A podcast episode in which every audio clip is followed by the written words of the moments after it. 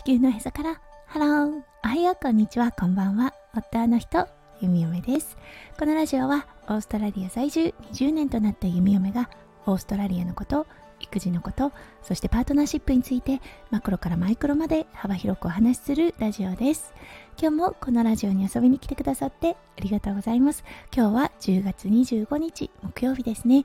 皆さんどんな木曜日の午後お過ごしでしょうか？はい。弓嫁が住んでるオーストラリアですね。昨日風が変わったのか昨日のね暑さと打って変わって寒い朝を迎えています。はい。そしてね今日の夜から嵐になってそしてね明日明後日とずっとと雨になるようです。うん、今年のね春あまり雨が降っていないのではい。あのお庭にとってはいいのかなとは思いますが日本から遊びに来てくださってる方がいるのでできればね天気だといいなとは思うのですが明日明後日のね雨はどうも避けられないようです。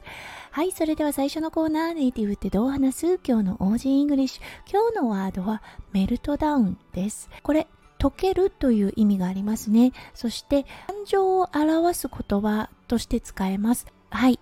感情が溶けるという意味でものすごく怒っているもう手がつけられない状態の時に He melted down だったり He's having a meltdown みたいな感じで表現しますもうほんとね息子くんが怒りに怒りまくり泣きに泣きまくりバタバタしている時の状況を表す言葉となっています先日あった状況を思い出してあれは確かにメルトダウンだったなというような感じがします。そうそしてねこの言葉を言うとあわかるわと共感してくれるお母さんたちが多いオーストラリアとなってます。はいそれでは今日のテーマに移りましょう。今日のテーマは工事の凄さです。それでは今日も元気に「ゆみよめラジオ」をスタートします。うん。あのー、オーストラリアに来てそうそして息子くんが生まれてなるべく添加物を使わないはいあのー、生活を始めるようになりました。うん、そしてね本当にすごいなと思うのがこの麹パワーですね。はい昔の人はねこの麹を使うことでこんなにも美味しいものを食べていたんだなというようなことをはい実感しています。一番最初のきっかけはやはりお味噌作りからだったんですね。自分で作ったお味噌は美味しいよと言われてできるんだったらやってみようかなと思って息子くんがね本当にあの乳児の頃ですねから始めてみました。はいそこからねもう本当その美味しさに目覚めてはいずっと作っています、うん、そしてねやっぱ麹ってすごいんだと思ってこう塩麹であったり醤油麹。うん。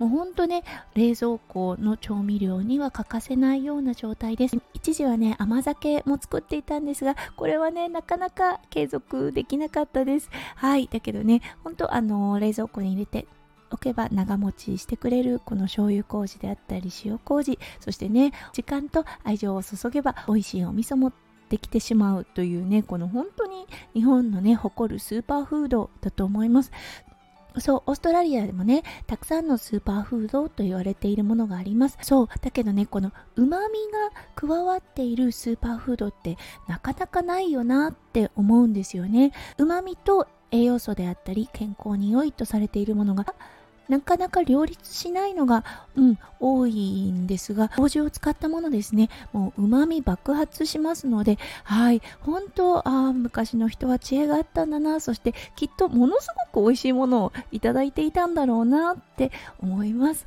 本当、あの、体が喜ぶ、そう、腸が喜ぶ料理をして、料理を食べていたんだろうなと思います。そう、昔の人がね、元気なの、うなずけるよなって思います。はい。今大豆を煮ている状態ですそうこれがね時間がかかるんですが大豆が煮上がった後うん、麹と混ぜて、はい、あとは6ヶ月の時間を待って、うん、美味しいお味噌を作りたいと思います。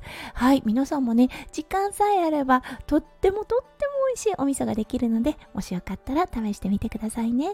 はい、それでは今日も最後まで聞いてくださって、本当にありがとうございました。